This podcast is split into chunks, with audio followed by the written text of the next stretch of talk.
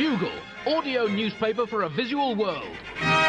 Hello, Buglers, and welcome to issue 4016 of The Bugle, the unarguable news podcast that can, according to educationalists, replace 97% of all school and university education, whilst only having a 96% negative impact on your eventual life chances. Pretty strong stats there.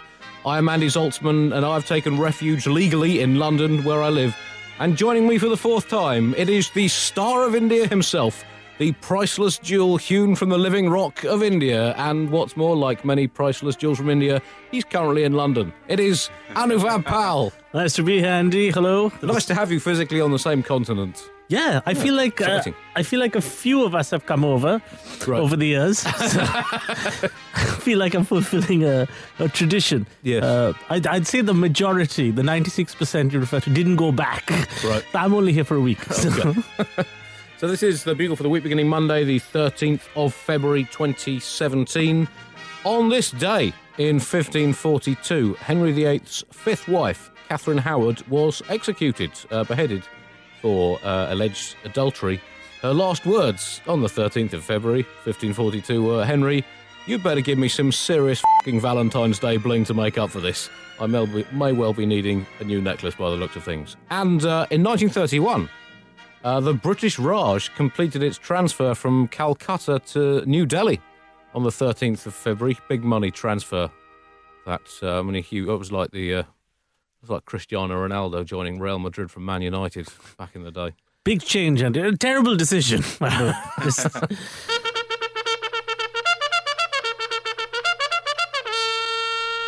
So, Anuvab, you've been in London. No, it's not obviously your first trip here, but you, you've been uh, been in London a couple of days now. What's uh, how's the city treating you? You know, Andy, um, I'm, I'm always fascinated by when I come to the Western world by some of the some of the stuff I see. Uh, I was at Tesco's, which I think is your is your big grocery store from Yes. the time of the Earl of Tesco. Yeah, well, in fact, it's from a Lat- the Latin word Tesco, the Latin verb Tesco, Tescare, texi, Which means to- means to buy mediocre food products Things. and unnecessary, unnecessarily cheap clothing. So, um, it's a very specific Latin phrase, it's, and it hasn't evolved much at time. No, no. But but I was quite fascinated because there was a bakery section, there's smell of fresh loaves of bread. But they the they had little bits of the edges of the bread that they cut out and just leave for people to eat. right, and I found that really wonderful. You know, just the idea that that you know it's it. I found that philosophically very interesting. That well, we're not giving the whole thing, but here's a bit. right. But there's hope. You know, I found that to be such a wonderful British quality. You know, there's Yeah. there's hope, but there's also gloom because you're not getting the whole thing. And I've, I, you know, in comparison, like like in India, if we ever did a thing like that, you'd have to have a special deal with the baker. so there'd be the crumbs available, just not for everyone. and there'd be a class system around that. And then we'd talk secretly about who had access to the crumbs and stuff. But here it's there just for your public to enjoy. but did, did you did you take some? I did. I just love the fairness of it. Right. was just there's just I guess this- I mean we can't really complain about you as an Indian coming here and taking British food away. You know, we've got a bit of a track record for that, I believe. yeah, it's there was some I mean, in terms of you know the kind of causing famines, we we've got a significant head start. You're going to have to really up your game to balance out. correct. History. Churchill did have some ships that sailed by with a lot of food. when Indians were starving. This is true. Had he created some sort of a bread counter like Tesco's, that would have been enough. Maybe that was the idea, but then I don't know, war broke out or something. Yeah. And now, 150 years later, in Earl's Court, and uh, home renovation TV shows. Right. I could watch that stuff all day because there's so much, uh, there's so much p- p- pressure and tension you guys build around the drama of it. There's, I was watching one. There's some ballet couple. They live outside London, and it always starts with they have no money, and one of them's dead. He's going to come back to life, and this couple are going to find money. They'll do this house up. And you're like, oh, great. And they're going to rip out this wall. And it's always big windows. And there's no sun, but I guess there's, there's always the hope. it's like the breadcrumb thing.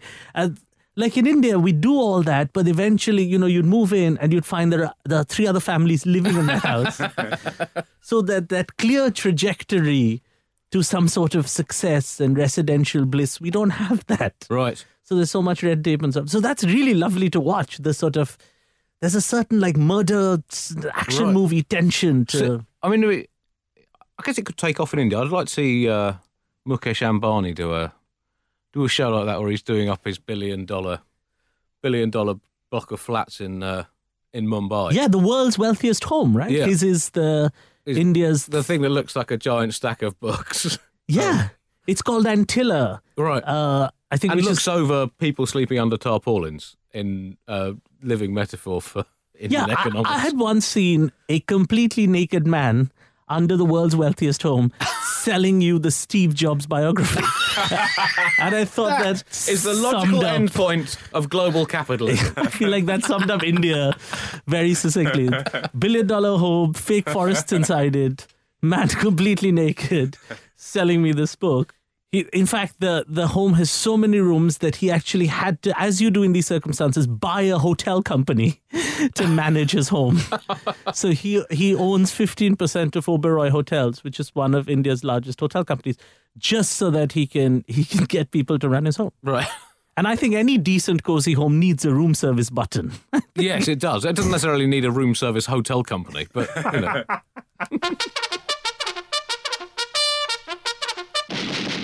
Section in the bin this week. Uh, well, it is Valentine's Day on Tuesday. Romance uh, very much in the air uh, on Tuesday, uh, replacing the current thing in the air around the world, which is a stomach churning sense of dread and fear for the future. But for one day only, love will be in the air. Um, and Valentine's Day, of course, named after St. Valentine, the patron saint of overpriced greetings cards, unnecessarily pink merchandise, Chicago gangland slayings, and romantically camouflaged anonymous stalking. And, of course, the origin of Valentine's Day, uh, and is it a big thing in India? Has it become. Uh, it's become bigger because the protests around it have become bigger. Right. I mean, in the 80s, there were Valentine's Day would come and go. People would hold hands, it was fine. But then I think certain religious groups got involved and started started harassing couples in nightclubs and so on. That sounds unlike religious groups. yeah, yeah, they've never done that before. And then suddenly, more people wanted to take part in Valentine's Day. So it's become like the New York Times, you know, like after the Trump thing, their subscriptions have shot up. yeah. so there are way more protests now in India, but way more people celebrating as well. Right. So it, it counterbalances. So I think you have to thank the religious groups. Um, I guess Saint Valentine also had a religion, so it all I think works well. Well, I mean, he, he, he was the, re- you know, his religion was love. Uh, love. Sorry, spelled L L U R V E, I believe. Um, and uh, the origin, uh, interestingly, uh, he was a, a professional monk on the uh, worshipping circuit back in the day, and uh, he fell in love with a local lass named Petula in uh, Italy, where he lived, and he thought he'd try to woo her by coming to her in a vision, pretending to be the archangel Bartolomeo, the angel of love. With a homemade set of wings, a rope, and a pulley system, he hovered outside her bedchamber in the middle of the night, reciting corny little poems suggesting that Petula might be interested in a hunky young monk from the local monastery, whilst spelling out the letters of the name Valentine with his arms and legs, so she would subliminally know it was him. The end result. Petula became a nun the next morning, convinced she'd been visited by God. Um, now, I realise this does conflict a little with previous explanations for the origin of Valentine's Day on the Bugle, but such is the age we live in, Buglers. I'm just a product of my bullshittian times. Both versions are true, even if they are completely contradictory. Um, and we give also in the bin a, um, a quick guide to the ethical Valentine's Day gifts uh, you can get this year, including Skluton Malvain, the celebrity chef, tells you how to make a romantic meal out of rotting windfall fruit from last autumn. And also a full guide to roadkill jewellery and accessories, including badger brooches, a ferret necklace, a bunch of pheasants, and, of course, fox pelt lingerie. That section uh, in the bin. Andy, the top story this week, like all top stories everywhere in any country of the world, including southern Suriname, is Donald Trump. Um, I have a question, Andy. Okay. Just, a, so, a judge in Seattle, uh, a Republican judge, uh, blocked a, a nation had a nationwide block on the travel ban, and he said you can't stop people just randomly from different countries coming in. Fair enough. And Trump called him a so-called judge. Yeah. And my question is does this now revolutionize judgments everywhere in the world from the Greek system of justice. Like, for example, if a man in India has been tried for murder and is sentenced to death, could he just stand up and say, Well, that's your judgment from a so called judge in this so called court, in your so called justice system? Right. Um, See, I, I see it a different way, actually. I see Right. this as an example of Trump being uh, extremely respectful to both the American justice system and uh, Judge Robart uh, himself. He called him a so called judge, yeah, yeah. so, which is fair enough because there is nothing about James Robart that intrinsically makes him a judge. it's merely the fact that humans evolved language to communicate ideas and gradually form some concept of justice requiring people with expertise and authority to be given the jurisdiction to apply the concept of justice and call it justice and themselves be called judges and for James Robart to attain that elevated level that enables us to call him a judge. So highlighting all the human evolution that has gone into him being appointed a judge and called a judge merely highlights what an amazing guy he must be. I mean, this is Trump bowing the knee to the concept of justice. I think. I think you've hit about something great, Andy, Right. because you can then extend the so called to anything yeah, till the person proves that he's that thing. Like, you could go up to a person and say, So, so called human, yeah. and the person then has to do human things. It gets to the very heart of the philosophy of language, doesn't it? what does it mean? And also uniforms as well. I think, I don't know whether it was you guys that invented the robe for the judge. I think we realised quite early in our national existence quite how much you could get away with if you put on a smart uniform. Yeah. and uh, as would be testified by the history of India as well. Correct. We were very smartly dressed when we turned up, and it gives you an in- inbuilt authority. When they were announcing, in the 16th century, when they were announcing death sentences, Yep. that's when they'd put on the wig. No, that's they put the black cap on top of the wig. Oh, right. Yeah, so you'd have the wig on, and I put the black cap on, which is a bit of a spoiler alert if you're the, the defendant. Yeah, I was just thinking that. Like, first of all, the moment he goes to the black cap, you know, you know, like, okay, game over. Yeah.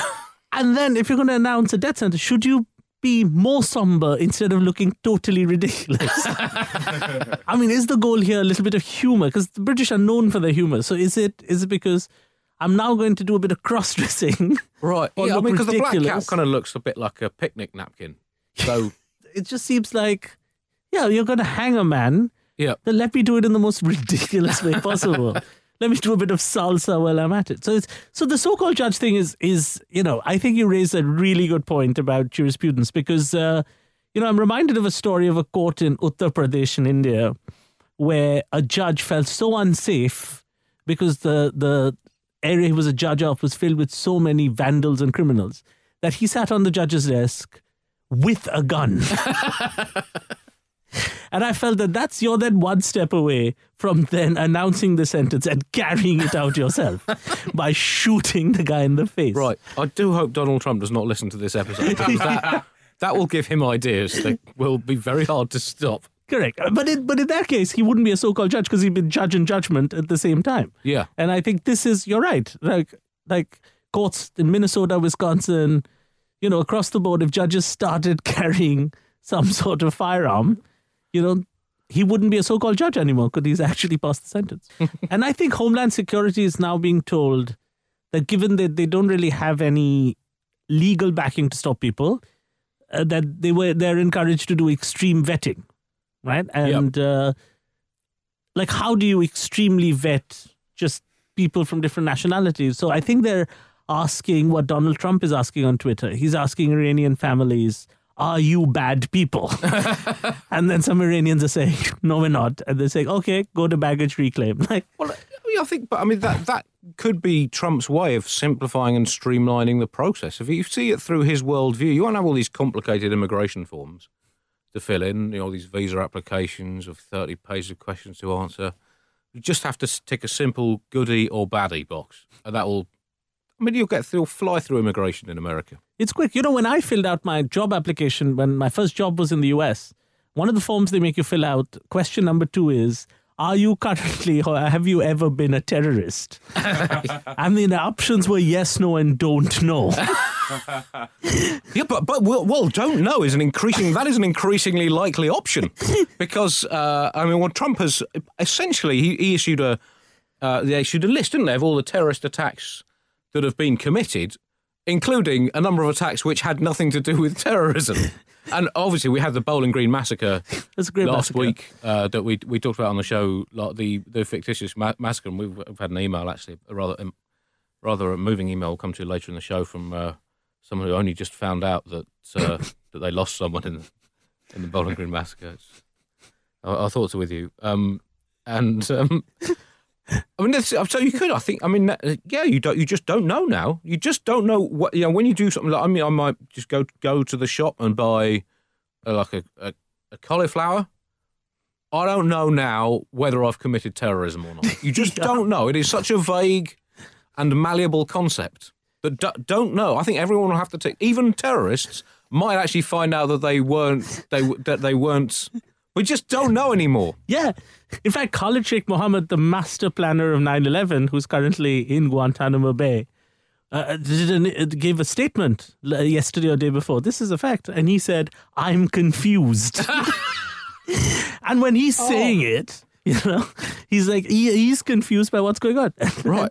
and he's So he hasn't. He now has, having been previously a self-confessed Yeah. Al Qaeda bigwig. Yeah. He now doesn't. Eat, oh, what world do we live in? he's not sure what it means anymore. He's, you know, he's, he's uh, caught in Karachi in a raid, sent to Guantanamo. He did all the right things. he just doesn't know anymore. it's quite confusing. Um, and, and also, Andy, you know, the English language, you know, you gave us the English language. I mean, you personally You're welcome. gave us the I English like language. what you guys have done with it. 1757. you came over yourself, gave it to us. And, you know, words like massacre, you know, it meant a certain thing when we went through your education system in our schools, you know. Right. But now, if the massacre extends to just normal things, like I got delayed on my way over on the tube at Green Park Station, so I had a Green Park massacre. Well, and yeah, but we can't argue the facts anymore. That's you know that's your fact. that's that just happened. No, we don't. I don't have the. I don't have the authority. So I'm not. You know, unless you're a printed encyclopedia now, and they basically don't exist anymore. And anything can be a fact. Anything. Trump. Um, I mean, he basically has taken one look at the concepts of justice, respect for the law, and the accumulated wisdom and progress of generations. Um, he sniffed disdainfully, unbuttoned his trousers, removed his penis, and then vomited all over the concept of justice before saying, "You thought I was going to piss on it, didn't you?" and then urinating all over his own vomit. That is quite literally what he has done to American justice in his own mind. Anyway, a decisive vomit and then a stubbornly patriotic waz. Exactly. You're just one step away from him doing that on the Constitution and then calling it this so called book. Yes. Well, I mean, a lot of people said we've got to give Trump time. You know that we can't judge can't judge him on the things he's said and done. Um, as the old saying goes, Anuvab, you can't judge Yeah. a book by its cover or by its contents. You should judge a book by how much it hurts when someone smashes you repeatedly on the head with a hardback copy. and you should also judge a book by its Twitter account. And when that book is My Presidency, Volume 1, plonking it on the table and seeing what happens by President Donald Trump, then that Twitter account is essentially it's a series of weird free verse, 140 character maximum caterwauls from the planet Crank. It's essentially a minute by minute post haiku series of biliograms charting a mental map of a planet and species that were it to actually exist rather than just being fictional Trumpania, it would be even more terrifying than fing planet Earth already is. I oh, I can't I said 2 weeks ago I had to take a week off Trump. yeah. I've now not taken a week off Trump for two weeks in a row. I've, and my sister's on the show next week, and I think she's had enough of. I'm, I think we'll just talk about our childhoods.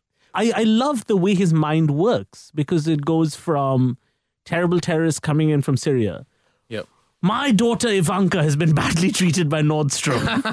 it's so specific, right? It goes from the grand to the tiny. It's very godlike, you know? Yeah. These shoelaces, and then right after that, the trouble with bin Laden. it's just Donald come- Trump can get angry at every grain of sand. That's the. Uh, Yeah.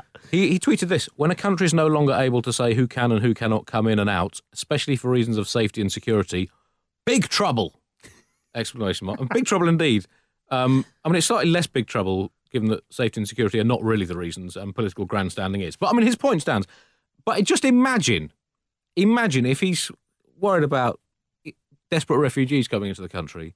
Imagine how nuts he'll go if someone ever tells him how many Americans are killed every year by guns or cars or burgers or beer or cigarettes or pollution or playing American football, falling off horses, falling off bicycles, falling off unicycles, falling off branches, falling off sofas, or falling off erotic, sadomasochistic, mechanical rodeo donkeys.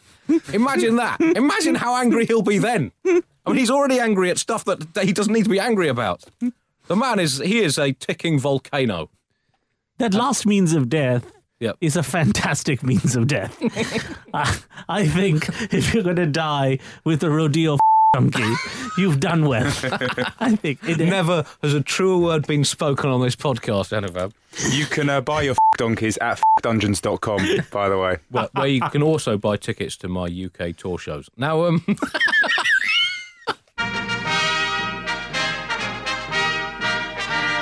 Sean Spicer, his press secretary, found himself denying that Donald Trump owns a bathrobe right.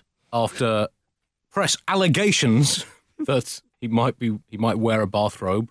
I mean, that is an odd thing to deny, particularly from a man whose chain of hotel Trump hotels. There are 14 hotels listed on the Trump Hotels website. Presumably, he must have stayed in quite a lot. I mean, the chances are he's stolen his own bathrobes off himself. he must have a collection of, I reckon, at least 50 bathrobes that he's nicked out of his own hotel rooms. Um, what a what a strange thing. That's a strange thing to deny. It's almost like now it's yeah, like a child just denying absolutely everything. It would be interesting if it was a specific kind of robe, you know? Like if Sean Spicer said, we'd like to clarify it definitely wasn't a kimono. Right. You know, there was something like that. But it's just, I think the original news story said that most evenings he's alone there because his wife and child are not there in Washington, and he goes up and he just watches TV wearing a bathrobe. right. And I was surprised that that's the part they chose to deny. Yeah. Not the fact that he doesn't work past six o'clock. You know, the the the so they just focused on the petty detail. Of, Yeah. no, he wasn't wearing glass slippers from Vietnam. he was he was watching TV in an Eddie Bauer TV, whatever. You know, so it was I was quite surprised. And also, can you imagine this happening in history? Like, can you imagine someone saying, "No, President Harry Truman was not in a Well, grass skirt." No, I mean, I mean that's a very, very relevant point. I mean, I guess in a way, it's it's good that we now know that Trump uh, because we still, you know, we don't know if James K. Polk owned a, a bathrobe or not, or if Grover Cleveland used to relax in a onesie or a Warren G. Harding chilled out in the evening wearing his wife's silk negligee. We don't know that, but we now know for a fact because it was a, it was a response to alleged faked alleged news. Spice Sean, if that is indeed his real name, Spicer. But, but I mean, that must be the first time an official spokesman has denied that a president owns a bath. But it's it's interesting to deny. Um, like I said, Sean Spicer, SS. I don't know if that's an appropriate shortening for. Anyway, the Spice Meister did not deny that Trump wears or owns any of the following. He did deny the bath, but he did not deny that Trump owns one. A diamond encrusted gimp mask given to him as an inauguration gift by Vladimir Putin. He didn't deny that. So that must be a fact. He did not deny that Trump owns two a skin tight superhero suit made out of the hide of Fatu, one of only three remaining white rhinoceroses in existence. He did not deny that Trump owns all the costumes worn by the pop group The Village People in the video to the hit anthem YMCA, or for a team jersey from the Sudanese national ice hockey team signed personally by all the players. And he also did not deny that Trump uh, has a Kalashnikov and a subscription to basketsfulofpuppies.com so that every morning he gets delivered a fresh basket full of puppies to release into the White House strop room and shoot. The strop room, by the way, is a special room set aside in the White House for presidents to go and let off steam. Uh, they instituted it um, soon after James Madison went nuts uh, in 1814 after losing a game of spanking turtles against his uh, VP Eld- Elbridge Gerry. Um, he fired a pistol at his favourite teddy bear, which caught fire, leading to the White House burning down. They managed to spin the story and blame it on the British. But, but anyway, they've had the strop room ever since. Now, I'm not saying Donald Trump does or doesn't shoot a basket full of puppies every morning. But Spicer's frankly deafening silence on the matter says more than a thousand facts ever could. I mean, why wouldn't he deny it? Why would he not just come out and deny that Trump shoots puppies? And even if he did deny it, what, why, why should we believe him? I'm, I'm confused. I think it is such a weird thing to deny that the only conclusion is that he does own a bathrobe. But more than that, it is the bathrobe of Countess Elizabeth Bathory, the notorious 16th and 17th century Hungarian noblewoman, famous for being allegedly one of history's most prolific serial killers and bathing in the blood of virgins. So we have to assume that Donald Trump sits there every night watching news channels on his own in nothing but the blood-stained bathrobe of a 300 plus victim slayer. Otherwise, why not just deny it? Andy, how much do you know about Elbridge Gerry? Uh, not a great deal, but he died later that year in 1814. He uh, is gerrymandering is a Right. bastardization of his name. Right. Gerrymandering because, well, because he gerrymandered There we go. before it was a word. Do not bring facts to the show. Now, Wow. now it's You up are- to you to you choose. You can choose whether or not to believe that. Wow. Well, I think it's pronounced Gary. Isn't it? It was Gary, Right. but because people are thick, right. it changed, okay. or or other reasons. Yeah. Also, gerrymandering doesn't sound like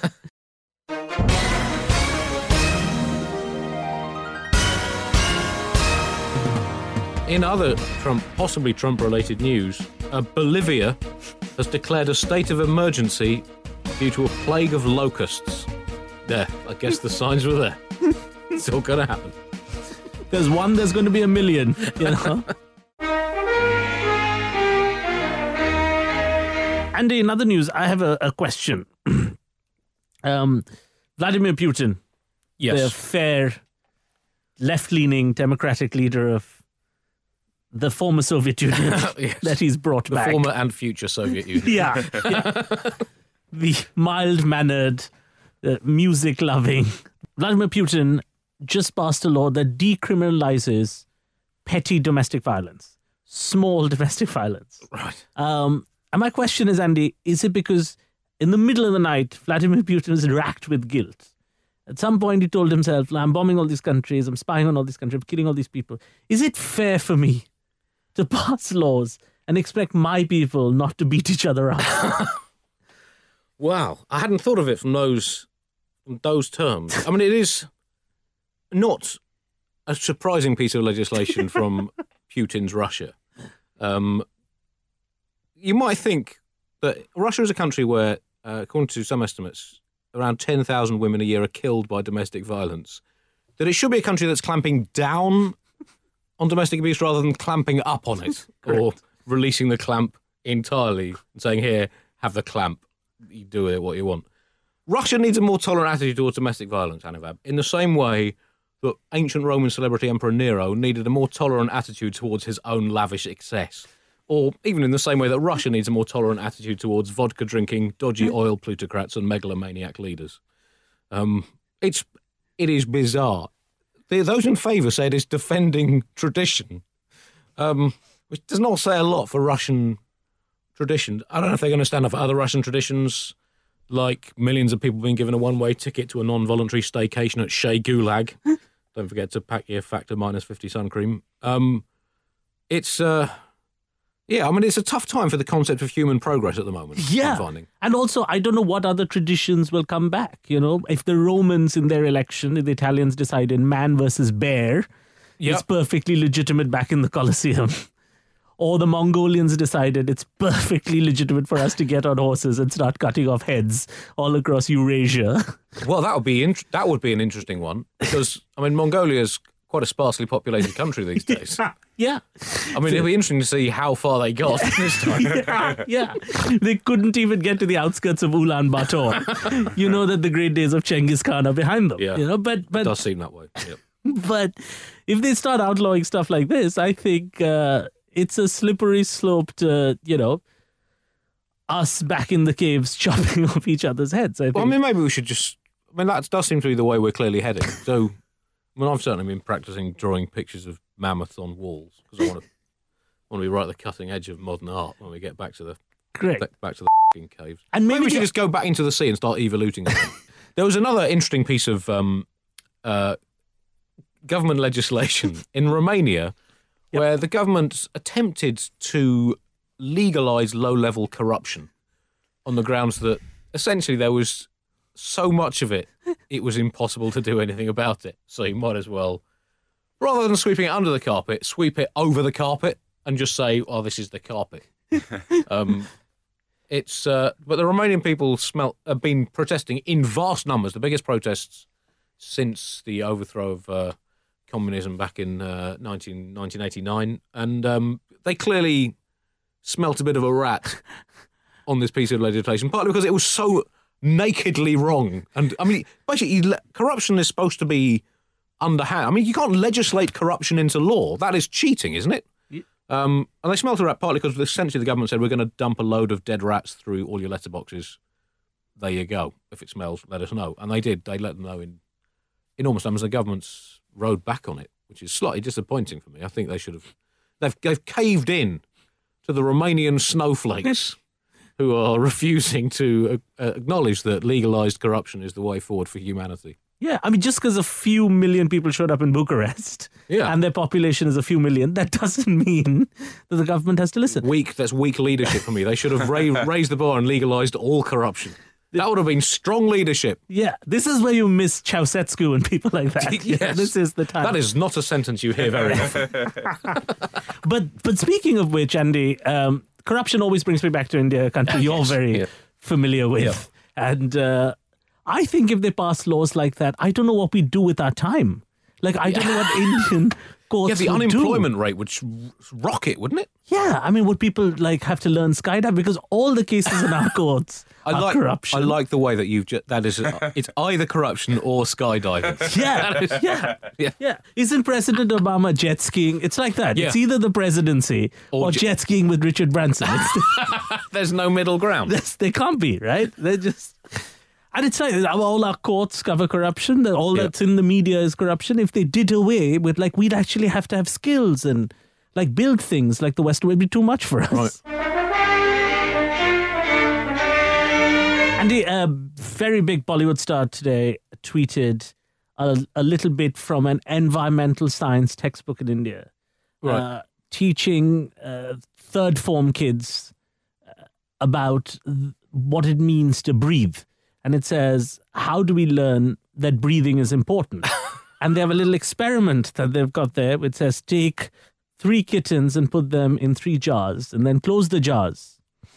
And after a while, when you open the jars, you would realize the kittens have died.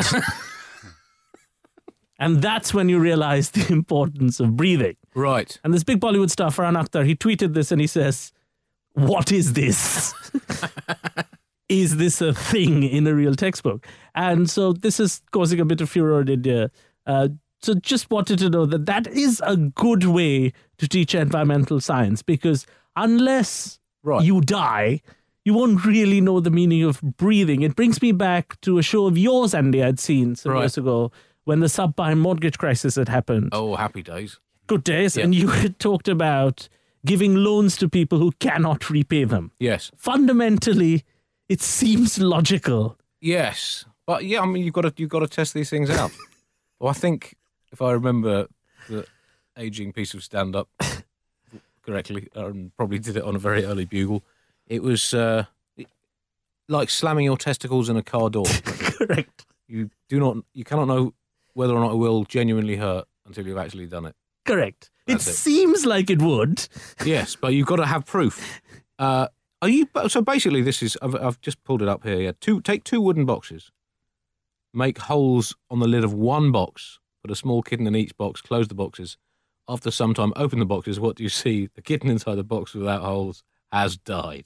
Um, but so basically, the black hole of Calcutta, Yeah. 1756, was in fact an early piece of environmental research. That is correct, That's Andy. a very interesting alternative. Emperor Yeah. said, if we take a bunch of British women and children, and that, that led to obviously a real army with weapons showing up and killing everyone. um, but at the British time, tactic. it was good. It's good tactic. At the time, he said, you know, if you keep them in a hole where there's no oxygen, they may not live, but I will not know for sure Right. unless I put them there. But he did when he won the 1757 Nobel Prize for for, for physics. there we go. Here's another story you sent me, and it, Yeah. it's from uh, sort of broke in the news a few weeks ago. Uh, Robert Mugabe Yes. taking a winter holiday for basically two months at a cost of six million dollars. Yeah. Basically, take stolen from his own people, essentially. Yeah. So all Zimbabweans have essentially paid between them six million dollars for Robert Mugabe to take his entire family on a two-month holiday Yeah. at a time when, from the sound of it, most Zimbabweans don't have an awful lot of money to spare. Right, Yeah. and that's Or food. yeah. Also, he's ninety-two. I mean, really, you need to go on a fancy holiday at that age. So here's the thing about Robert Go on a cruise. Yeah, for a week. he loves British things, Robert Mugabe. He Yeah. loves like Downton Abbey-ish aristocratic British things. Except I think he's not allowed to come here. Apparently some little thing about war crimes and genocide or something. yeah, Um, but there's a few little glitches on his CV. a few tiny Yeah. Things. I think in one of the forms you guys asked him, "Have you committed genocide?" and he clicked on "I don't know." so he's had that problem. So he goes to the nearest alternative, Singapore. right. So he stays two months in Singapore, loves it there, and there's a direct bank transfer from the treasury to his bank account for the hotel bills, which I think is a fair. It's a it's a fair thing, and the whole country shuts down. Everybody knows this. Right. Inflation shoots up, and he's just out for two months. And I think that's a good way to govern. Well, t- yeah. I mean, if if you offered the American people Donald Trump going on holiday and doing nothing for two months, Great. it would get, you know, at least fifty-three percent of the vote. I mean, obviously that would lose against the forty-seven percent majority. But anyway, the point is, uh, yeah. So maybe it's just it's this is confused. This is currency-based confusion because clearly, not that long ago in Zimbabwean history, six million units of a currency Yeah. the Zimbabwean dollar at its glorious height did, was basically enough to buy half a slice of bread if Yes. you were lucky. So maybe Mugabe thinks my holiday only cost six million. I'm what a hero I am, cutting back having this bargain basement holiday roughly the same cost as a potato. Correct. I was actually trying to figure out how much cash that is because, as you know, I've been obsessed with cash for the last few months. And were he to take six million US dollars in Zimbabwean cash, that would be about the size of all of southern India. That's how much cash Zimbabwean money he would need. We've not had. We used to do a lot of Zimbabwean currency jokes on this show back in the back in the glory days before they, they put put a cap on it and started using US dollars instead. Damn it. But oh, it's good to have them back. I'm feeling nostalgic now, Oliver. so thanks for bringing that story to my attention. Uh, a spokesperson for the uh, Zimbabwean People First organisation called Jealousy Mawarire said that we pray that during Mr. Mugabe's holidays, it would dawn upon him that he has reached a stage in his life where even old ceases to be the prefix of man. We hope he will reckon he now belongs to the other world, and it's only fair for him to leave the job of running this country to those who are on this side of the world. That's great. That's great. Because after That is a very polite way of saying f off and die.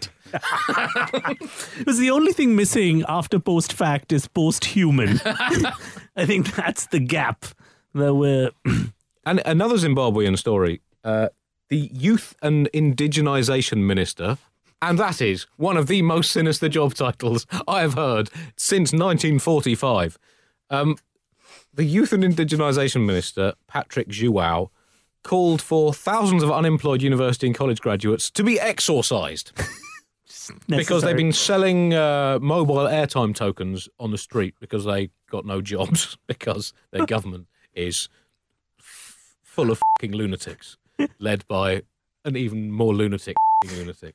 And he's, he said, government minister says what we need is exorcisms. Um, and, I mean, it is a lack of exorcisms preventing these graduates getting. I mean, I guess it must be difficult if you're in a job interview. Uh, are you, or have you ever been possessed by the devil? No, I haven't. Are you sure? Uh, I'm pretty sure. Are you completely sure? Well, I'm as sure as you can ever be. That's a no then. Have you ever had an exorcism just to be on the safe side? Uh, to be honest, no, I haven't. Sorry, we can't offer you the job. It is just too much of a risk. And, um, well, unexorcised Zimbabwean graduates dangerous. pose, well, they pose as much a threat to the safety of the American people as desperate refugees aged six from Syria. So that puts it all in context. Same level. I mean, you know, some countries, Israel has a year of military service, right? Yep. Zimbabwe has a year of exorcism. so fair, fair deal. In other news, Andy, a number of global news agencies have been talking about how Bollywood box office numbers are inflated. Right. And in some cases, the difference between what two websites or newspapers are reporting could be upwards of a tiny hundred million dollars. That seems quite a lot. yeah. And and in our denomination, you know, they, they count the amount of money a Bollywood movie makes in crores. Right. And crores for the world audience is a hundred million billion trillion of something. Well, no, no. Now you're confusing things because I've been to India. What I think four times now. Correct. And the way lakhs and crores Yes. always confuses me. A lakh Yes. is ten thousand. A hundred thousand. Or we used to be till November. All right. and a crore is. Uh, 10 10 million? million? 10 million. Yeah. I mean, this. Yeah, I will. I'll never. It's, Well, you're just raise, confusing the planet. I'll raise you one, Andy. After demonetization, Right. the Reserve Bank of India claims that they have now collected from the public 12 lakh crore. Why? Oh, right. They just combine those. So it's 100,000, 10 million thousand, right. which is sounding like a Monty Python sketch instead of a currency. And you can contribute to those takings by coming to uh, this weekend's tour gigs. Um, well, Richmond will is Friday night if you happen to be listening to this as soon as it's released. Saturday in uh, Peterborough at the Key. Um, then next week, uh, Colchester on Thursday, Corsham on Friday, Milton Keynes Saturday, and Salford uh, on Sunday. Oh, Milton Keynes is full, I think. Um, Salford on Sunday. But Milton, I mean, it is, when I say full, Milton Keynes is a tiny, tiny room. Um, a delightful room, but a tiny room. And um, and then uh, more day, the following week, Nottingham and Wolverhampton and Southampton. Uh, and then Canterbury on Tuesday, the 28th. And then a bit of a break till March. In between those, uh, my Melbourne Festival uh, show is now on sale. Uh, I'm also doing two live bugles, the first ever live bugles in April, the 16th and 23rd. So check the uh, Melbourne International Comedy Festival website. And then I have uh, four nights in Sydney, the 24th to the 27th of April, and then uh, a couple of gigs in Auckland and Wellington in New Zealand after that, and then back home for part two of the UK tour. Unless all of the world's problems are fine by then, in which case I will replace my tour show uh, with a set of acoustic hard grunge, funk trap, slime jazz fusion covers of the hits of Perry Como using a kazoo and a tub of raisins. And I seriously mean that. If all the world's problems are solved by May.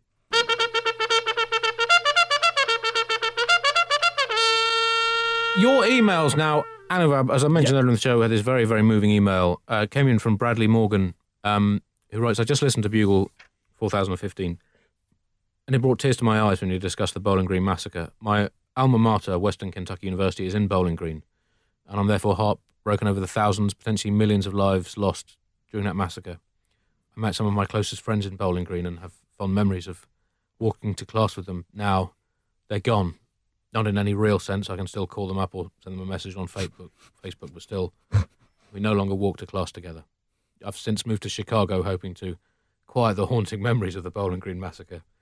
I felt living in a city where Trump threatens to send in troops to deal with gun crime made me feel safer than the quiet streets of a small Kentucky town. So, and never remember. It's a big loss. I think one of the things about new massacres is you can also observe silence, and I think I think now we, I think it's time that various parliaments have an hour's silence Right. for fake massacres, so at least That twenty be- minutes That silence. would be so popular around the world, wouldn't it?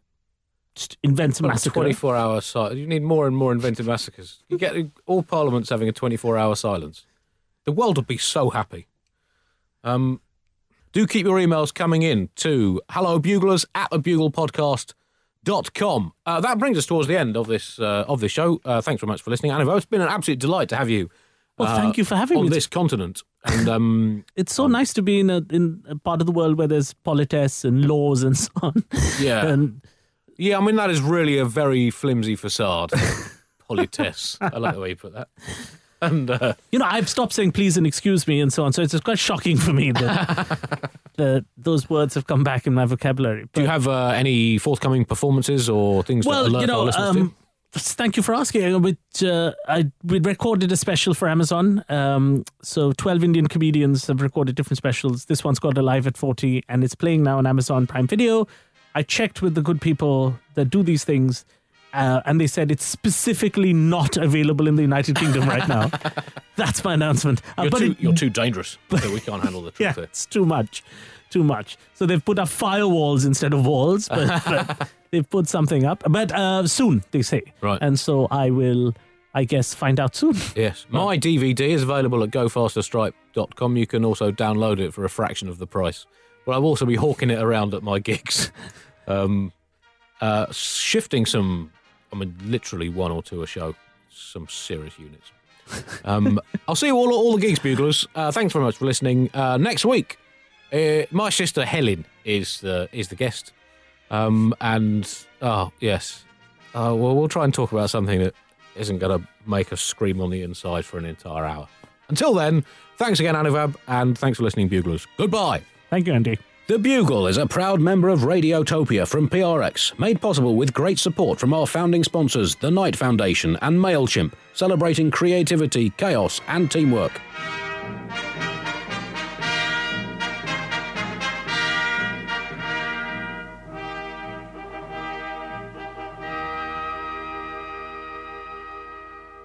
Hi, it's producer Chris from The Bugle here.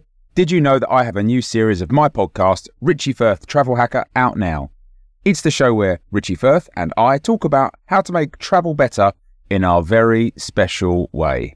In this series, we discuss Lime bikes, Teslas, the London Overground, and a whole bunch of other random stuff that possibly involves wheels or tracks or engines of some variety. God, what a hot sell this is. I mean, you you you must be so excited. Listen now.